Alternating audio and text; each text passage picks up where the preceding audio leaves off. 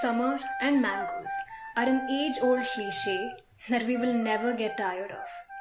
Whether they are raw and green, ready to be pickled, or sweet yellow, waiting to be devoured by our bare hands, every mango has a story behind it.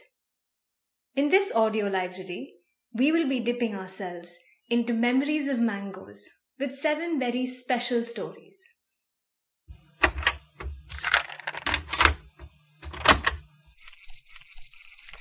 So it was 2013, and I was in ninth grade. Our summer vacations had just gotten over. I think it was around mid June, and we were supposed to go back to school, right? But we didn't want to. So even though we got dressed for school, me and my friends, uh, the lot of us decided that we would skip school, play what the Americans call hooky, and go to the zoo. Now, Bhubaneswar Zoo is pretty good. It has all kinds of animals. So, like, let's go look at animals and have fun. Who wants to go to school? Let's extend our summer vacation by a day. So we go to the go to the zoo, and as our luck would have it, uh, we saw a teacher there who was on leave that day for some reason. Right? Maybe he wanted to extend his vacations also. I don't know. But he saw us there and then he called back to the school. Then we had to all go back to the school. And there, there was this meeting that was called. Now, this was a small school. Um, the principal knew all of our parents. And a lot of teachers knew all of our parents as well. So our class teacher and another teacher, I think she was a social studies teacher, and the principal, they were all there.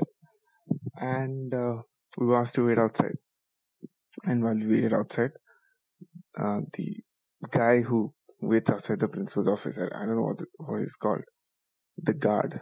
So he was there outside the office and he was eating mangoes. He offered us some. So we started eating mangoes.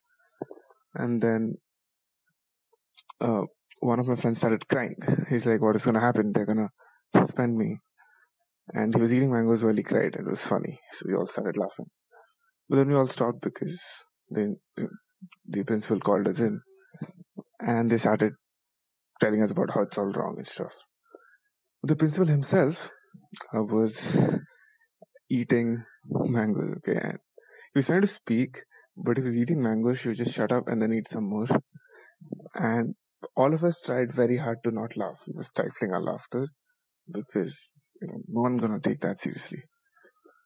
But after a point, it's just funny because it was like this whole mango and it was just ripping at it. It was very funny.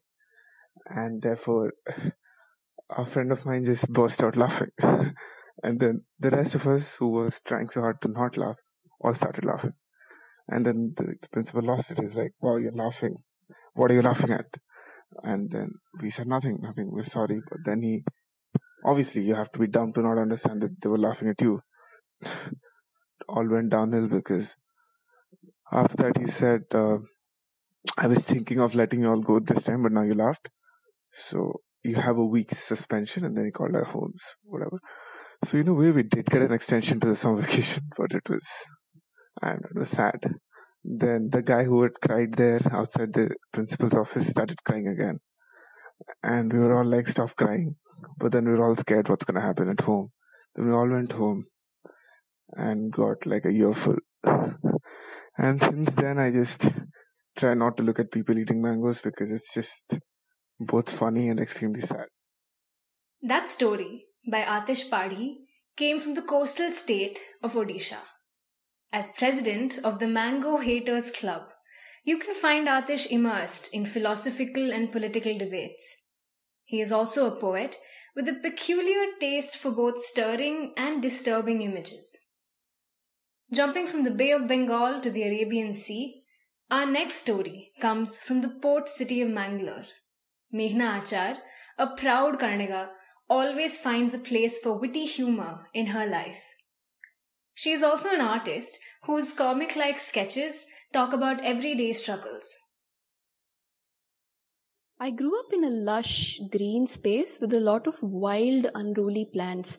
And standing tall amidst all of this greenery are three old mango trees that bear us fruit almost every summer.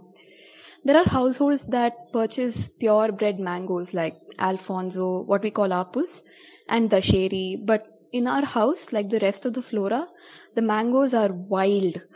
The fruit has a large seed inside. It's quite stringy and pulpy and not completely sweet tasting. Actually, always a little bit of sour thrown in, even at its ripest. We have eaten so much of this variety itself that all the pure, expensive mango tastes quite dull and bland, like there was that kick missing. My favorite part of growing up uh, with resident mango trees is the fresh pickle that my mother makes using raw homegrown mango. A recipe that was handed down to her by her mother in law. We call this mango pickle tokku. Nothing tastes better with our Sunday special dish called ganji, that is a puffed rice porridge that we make, than tangy tokku. Sprinkle some salt and a spoon of ghee into the mixture, and there you have it the most delicious meal ever. The taste of which is everything that home stands for. Even describing this kind of makes me drool. um, I regularly pack and take a little bit of mango tokku with me when I go away from home so that I'm taking a little bit of the summer wherever I go, so that the taste of home lingers for longer. I too, like most Indians, have your fair share of yellow, droplet dripping, sultry licking, Katrina Kaif Maaza commercial like stories to share about mangoes, if I were asked to.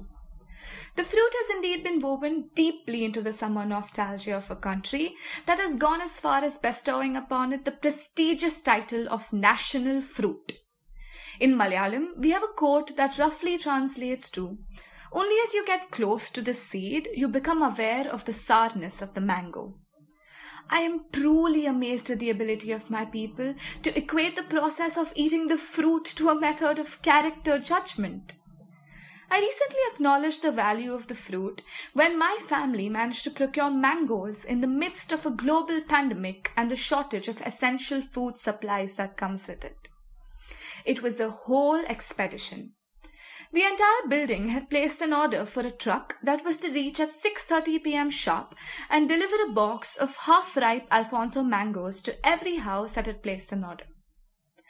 The entire chain of command was set up as to how the boxes will reach the respective floors, and the plan was set into motion via the building's WhatsApp group.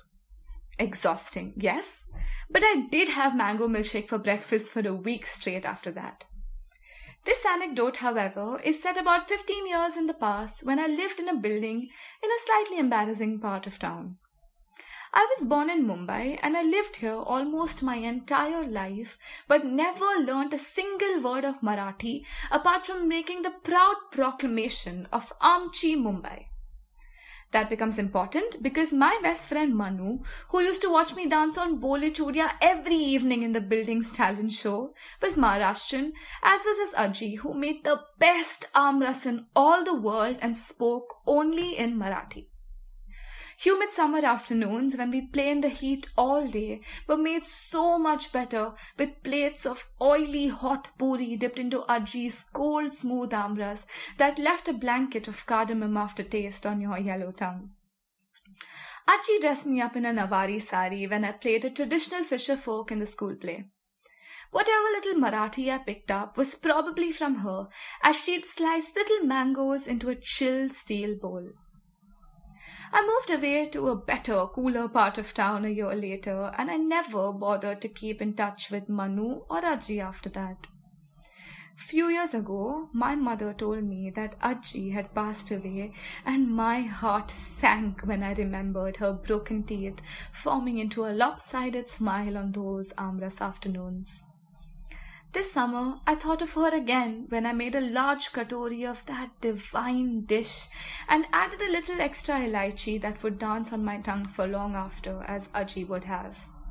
And just like that, I managed to steal back a little happy summer memory. Meghna Yesudas spends her day dreaming of beaches, wine, and the cobbled streets of Colaba. If you're lucky, you might come across one of her parodies of DIY makeup videos. However, what you will certainly find on the internet are her poems that leave behind a scent of nostalgia. Living in Bangalore, Meghna III of the House Nair lives between homes of her parents and grandparents. In the middle, she enjoys theatre, draws cute Pinteresty doodles, travels, and invites friends over to her two homes for food meant for the soul. My earliest and fondest memories about mangoes are linked with three things long drives, rains, and my grandmother's. When I was a kid, we used to own a mango farm in the outskirts of Bangalore. In the beginning of every summer, we would drive as a family for about 60 kilometers to handpick the first mangoes of the season. Every mango's fate was already sealed when put into the car trunks. Some would go on to become pickles that would last for ages and travel across the globe, and the others would be eaten right away. My maternal grandmother is infamous for her different types of mango pickles. From the precise cutting to the adding of the right spices, her attention to detail is what makes this a favorite among my NRI cousins. My paternal grandmother, on the other hand, is known for her various savory recipes that hero the mango like no other. The manga pulisheri, a curd based mango curry, is the highlight of our Vishu meals. This dish is enough to get all our mouths watering. It's an embodiment of all that she is warmth, vibrance, and good taste. Both my grandparents' houses have always had mango trees surrounding them that bear the best fruits and memories for the summer. This is probably why I never really missed the farm after we sold it. There's nothing like running in the rain, stoning mangoes from high treetops, and then getting yelled at by the adults for having entered the house all drenched with yellow stained collars and sticky fingers.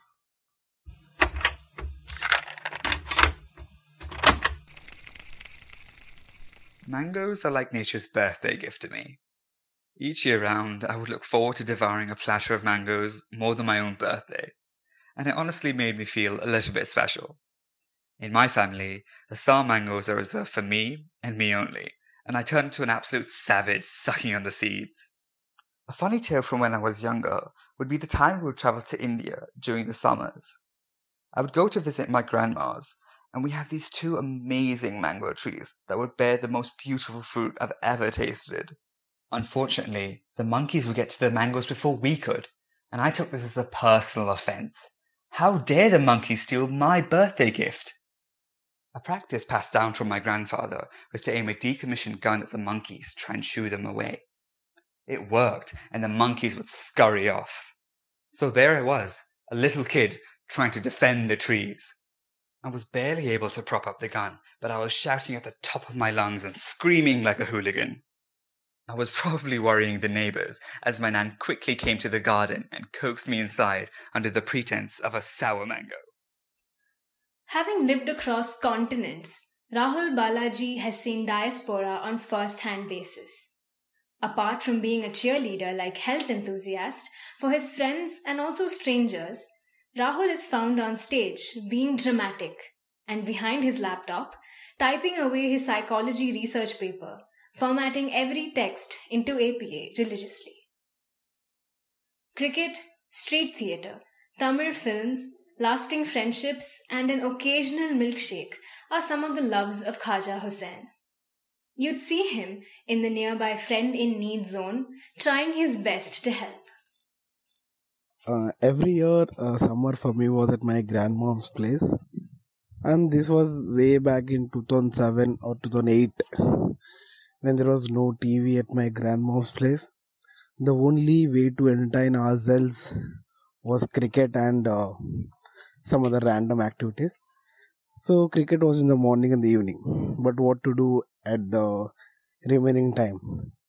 So, then every boy of our street had a Walkman with them where they can play the song. So, the Walkman set with the earphone cost some around 50 rupees then so I asked my mom to buy me a Walkman. She said no. So my friend I decided to buy Walkmans uh, by ourselves. So there was this mango farm very adjacent or very close to my grandma's place. So one one day we decided that we'll steal mangoes from there and sell in the market. So we went there. The person was there, uh, like guarding the huge ga- mango gardens. But anyhow, we sneaked in we climbed onto the trees some three four trees got some around 30 to 40 mangoes. We didn't know the actual rate of mangoes then, so we and we all and we needed is uh, 100 rupees. So we all did. We sold all these 30 to 40 mangoes just for 100 bucks. So we get two Walkmans, one for each. So I think that's the best thing I can say. I have had memories of mangoes. Summer of 2019. As a journalism intern who had woken up at 4:30 for her project, I made my way across to a farmland which was 35 kilometers from the city. As I got there, I watched in awe at this farmland that was hundreds of acres wide, filled with mango trees. A celebration of the king of fruits. Not only did it have a table that was a hundred feet filled with mango based delicacies, it also conducted tours and told folk tales about the fruit. And it's important to remember that Chennai has had a long tryst with the fruit itself. Mango is to Chennai summers what the cool breeze during Margazhi is for its winters. Mango has always found a way to our palate, regardless of the form it came in. Was it raw and green? It found a way to our pickles and our chutneys. Was it wholesome and ripe? It would find a way into our sambars and our pachadis. Or if we were feeling particularly lazy that day, a hundred percent we would just cut open the fruit and devour it whole. A trained classical dancer, freelance journalist, and actor, Abhirami Rao can be seen traveling around in Chennai autos, her hair braving against the wind. She enjoys the arts, being witty, wearing saris, and Brooklyn Nine-Nine.